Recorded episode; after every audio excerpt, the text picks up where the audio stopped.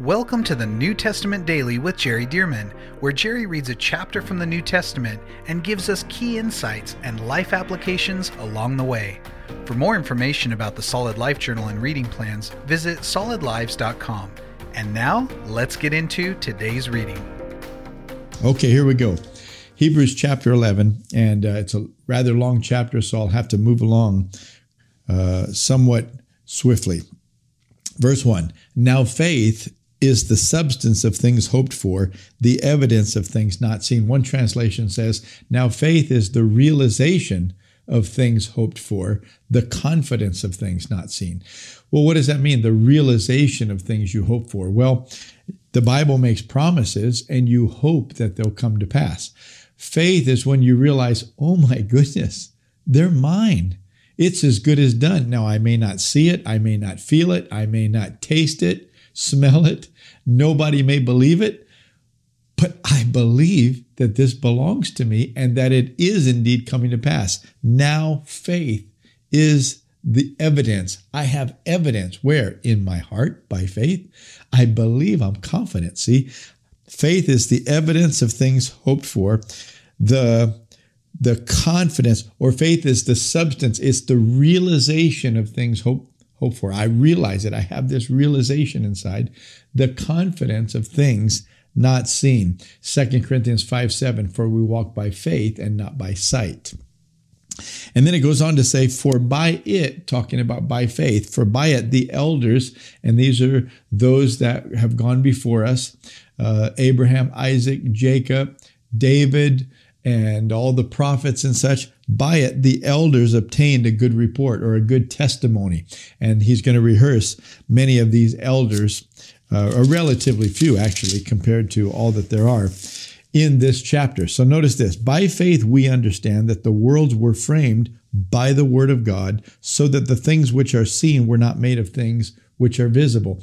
Everything we see was made of something invisible. God just spoke it into existence. So he didn't take one form of matter to create another form of matter. No, he just spoke it, and it was. But the Bible says in verse 3 by faith, we understand that. By faith, it, it requires faith to understand that. By faith, we understand that the worlds were framed by the Word of God. So if the universe was framed, created simply by God speaking, then why would we not believe that when God speaks promises, that those promises will come to pass and that God has every ability to do it and willingness to do it because that's how he created all of the universe. So by faith, we understand. Verse 4 By faith, Abel offered to God a more excellent sacrifice than Cain. This is Adam and Eve's first and second born sons. So by faith, Abel offered to God a more excellent sacrifice than Cain. Well, by faith, he did it. What does that mean? He believed something, so he sacrificed something. And so Cain did not believe what Abel believed. See, and so he sacrificed something lesser or different. And so what was it? Well, if you go back into the, the passages in Genesis, you'll find out that it says that Abel, who was a shepherd, he brought the firstborn of his flocks, of the firstborn, but Cain did not bring the first fruits. It says, in the process of time, he brought something from the ground. Well, that's not first. See, it takes faith to give God the first. It takes faith to tithe, to give God that first 10%. And by faith, Abel did it, and Cain did not. And so Abel's sacrifice was accepted, and Cain's was not accepted. Notice this. It goes on to say, uh, through which, I'm picking it up right in the middle of verse 4, through which he, Abel, obtained witness that he was righteous, God testifying of his gifts, and through it, he being dead still speaks. Uh, God had said to Cain, after Cain killed Abel, the voice of your brother's blood is crying to me from the ground. The Bible says the life of the of the soul or life of the body is in the blood. And so I can't hear blood speak, but God can hear blood speak. In fact, we'll see here in, in Hebrews that the Bible says that the blood of Jesus speaks better things than that of Abel. So Let's look at this. Verse 5 By faith, Enoch was taken away so that he did not see death and was not found because God had taken him.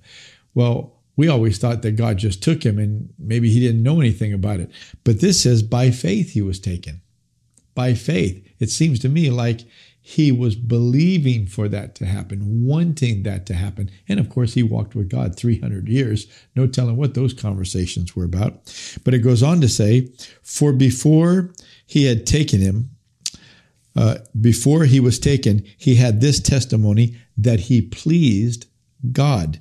But without faith, verse 6, it is impossible to please him. See, so Enoch was a man of faith. It said he had this testimony that he pleased God, but without faith, it is impossible to please him, God. For he who comes to God must believe that he is, and that he is a rewarder of those who diligently seek him.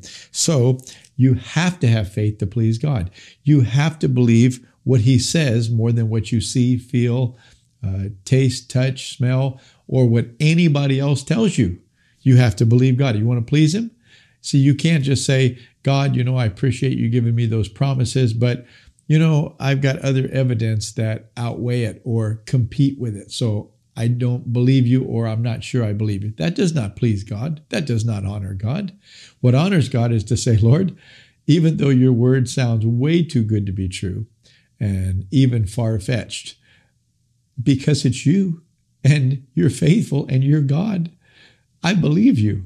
I choose to lay hold of that. That pleases God. It says, and he who comes to God must believe, number one, that he is, he exists.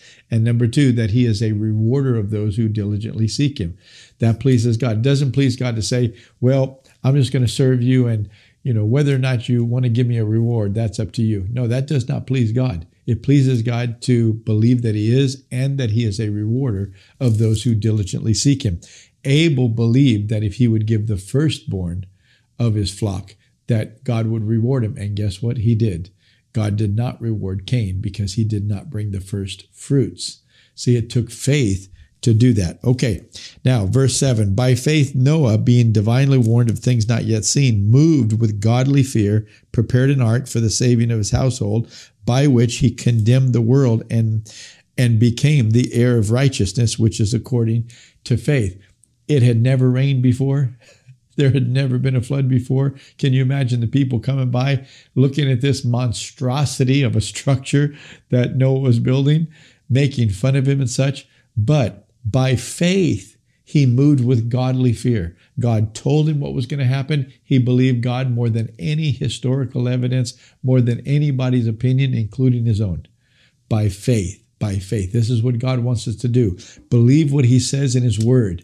He created everything. He's smarter than everybody else. We need to believe him. Believe this Bible. It goes on to say that, uh, verse 8 By faith, Abraham obeyed when he was called to go out to the place which he would receive as an inheritance, and he went out not knowing where he was going. Would you leave? Would you up and move, sell your home? Uh, or move out of your apartment or wherever you are move to another state waiting for God to tell you where to go. That's what Abraham did.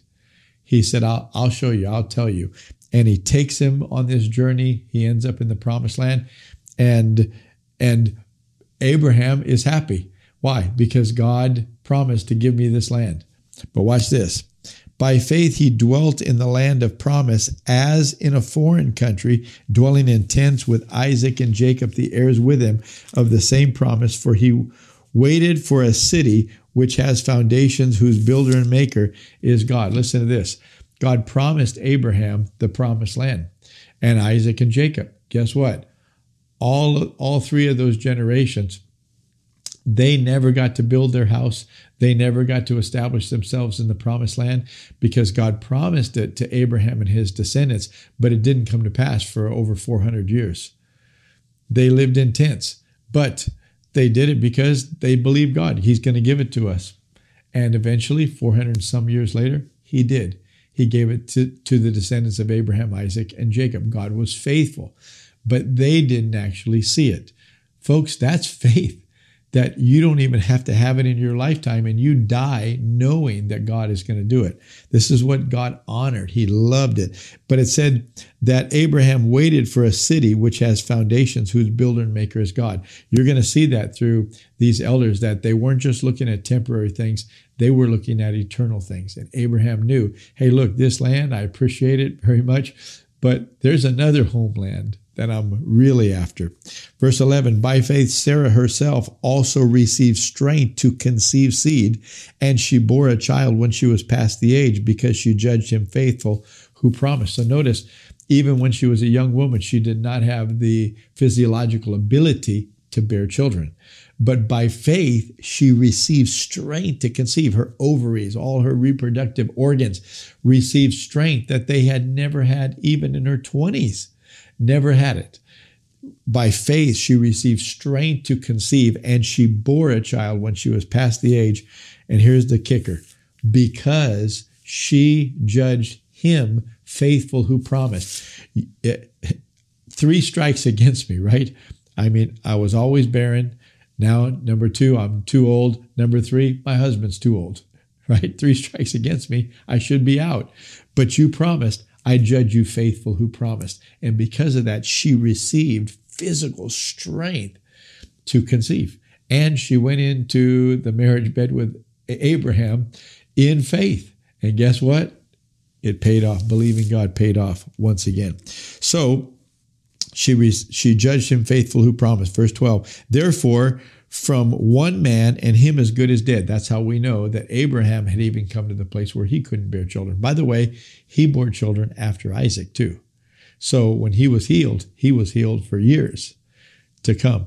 But at that point, when uh, Sarah was 89 and Abraham was uh, 99, when, uh, both of them were completely impotent, incapable of conceiving children but by the power of God, by faith, they did. So, therefore, from one man, and him as good as dead when it comes to being re, uh, reproducing, were born as many as the stars of the sky in multitude, innumerable as the sand which is by the seashore. These all died in faith, not having received the promises, but having seen them afar off, were assured of them, embraced them, and confessed that they were strangers and pilgrims on the earth. What are they saying? Hey, this is not our home. No, we're just passing through. We're headed to heaven. See, that was really what they were after. And may that be what we're really after as well. Verse 14 For those who say such things declare plainly that they seek a homeland. And truly, if they had called to mind that country from which they had come out, they would have had opportunity to return. If Abraham continued to recall to mind Ur of the Chaldeans, he would have been tempted to go back there and not to stay in this, you know, land of promise with no house. But no, he had faith that he's doing something that's bigger than just our family having land. I'm doing something to show the covenant of God in the Bible that's going to lead to my descendant, the Messiah, who will save the world. See, it's just so much bigger than what we think. And Abraham believed that. Okay, look at this. It says, uh, verse 16. But now they desire a better, that is, a heavenly country. Therefore, God is not ashamed to be called their God. Don't you love that? Because they believed it and they want this heavenly country. They want eternity with God. Therefore, God is not ashamed to be called their God, for he has prepared a city for them. Praise God. Well, Jesus said he's going to prepare a place for us. Isn't that right? But God has prepared a city for them. Verse uh, 17 by faith abraham when he was tested offered up isaac and he who had received the promise offered up his only begotten son of whom it was said in isaac shall your uh, your seed shall be called concluding that god was able to raise him up even from the dead from which he also received him in a figurative sense. This is the child that Abraham and Sarah believed that God would bring. This is the one.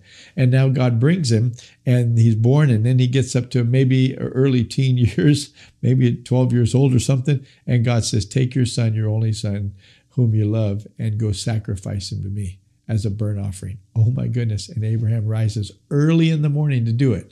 But he did it concluding that I believe God so much. I know He's so faithful. He'll just have to raise him up from the ashes. He was going to kill him and burn him to ashes.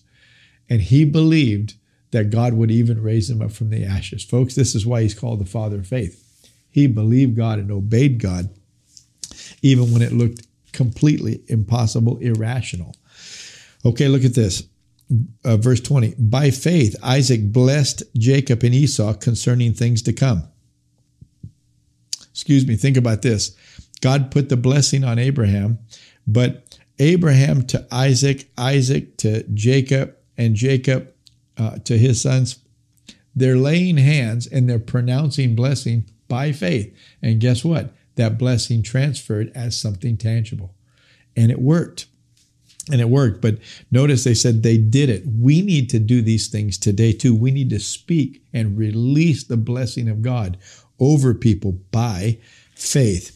By faith, Jacob, when he was dying, blessed each of the sons of Joseph and worshiped, leaning on the top of his staff. By faith, Joseph, when he was dying, made mention of the departure of the children of Israel and gave instructions concerning his bones. He had brought the descendants of Jacob to Egypt to take care of them during the famine, and uh, they stayed there, uh, you know, actually ended up, ended up being hundreds of years. But by the time Joseph died, Joseph made mention to say, You're not going to be here forever because God promised us that promised land. See, Joseph had faith that God was still going to bring that promise to pass after all of those years. Verse 23 By faith, Moses, when he was born, was hidden three months by his parents because they saw he was a beautiful child and they were not afraid of the king's command. This is the faith of Moses' parents. Verse 24 By faith, Moses, when he became of age, refused to be called the son of Pharaoh's daughter, choosing rather to suffer the affliction with to suffer affliction with the people of God than to enjoy the passing pleasures of sin, esteeming the reproach of Christ greater riches than the treasures of Egypt, for he looked to the reward. Notice Moses is looking ahead to the Messiah and to the reward that'll come eternally. But he could have just been sitting pretty in the palace, but no way. Wanted to do right and be with the people of God. And so by faith, he defended them and uh, he ended up leaving Egypt. In fact, here's what it says in verse 27 By faith, he forsook Egypt, not fearing the wrath of the king, for he endured as seeing him, God, who is invisible. He endured everything he endured as if he was seeing God who is invisible. By faith he kept the Passover and the sprinkling of blood, lest he who destroyed the firstborn should touch them. This was in Egypt, you remember, at the Passover. God had told them, each of your families, take a lamb, put the blood on the doorpost and the lentils, and when the destroyer comes, he'll pass over your home. And Moses commanded the Israelites to do it. They did it, and Israel, Israel's firstborns were saved uh, during the Passover. Thank God. But it all happened by faith. This had never happened before. How did they know it was going to work? God told them. See, this is the way it's supposed to be. God tells us, we do it and believe it, and it works. Verse uh, 29 By faith they passed through the Red Sea as by dry land, whereas the Egyptians attempting to do so were drowned. So it took faith to go in between the waters on both sides uh, that they're not going to collapse on us. But by faith, they did that. Okay, verse 30. By faith, the walls of Jericho fell down after they were encircled for seven days. Marching around seven days, what's it going to do? They did it by faith, and the power of God was released. All these things triggered the power of God. This is the way the, the power of God is released by faith. Okay, notice verse 31. By faith, the harlot Rahab did not perish with those who did not believe when she had received the two spies with peace. She believed something that most of Jericho uh, didn't believe. Of course, all of Jericho was f- fearful, she said. All of the land was fearful. But she stepped out and actually acted on her faith, and it saved her and her whole family. Verse 32 And what more shall I say? For the time would fail me to tell of Gideon and Barak and Samson and Jephthah, also of David and Samuel and the prophets, who through faith subdued kingdoms, worked righteousness, ordained promises, obtained, excuse me, promises, stopped the mouths of lions, quenched the violence of fire, escaped the edge of the sword, out of weakness were made strong, became valiant in battle, turned to flight the armies of the aliens. Women received their dead raised to life again. Now, now watch this. Uh, those were all powerful things that happened, but watch the change here. Others were tortured, not accepting deliverance, not accepting deliverance that they might obtain a better resurrection. Some of them knew if I let God get me out of this right now, then people won't see that I'm willing to be tortured for my faith and for my trust in God, willing to die for my faith in God. And so they didn't accept deliverance that they might receive a better resurrection. Boy, talk about an eternal view. This is what God wants for us. This life is temporary, it's the next life that's eternal, and we must live our lives for the next life. Still others, verse 36, had trial of mockings and scourgings, yes, of chains and imprisonment. They were stoned, they were sawn in two, uh, cut in half, in other words were tempted, were slain with the sword. They wandered about in sheepskins and goatskins, being destitute, afflicted, tormented, of whom the world was not worthy.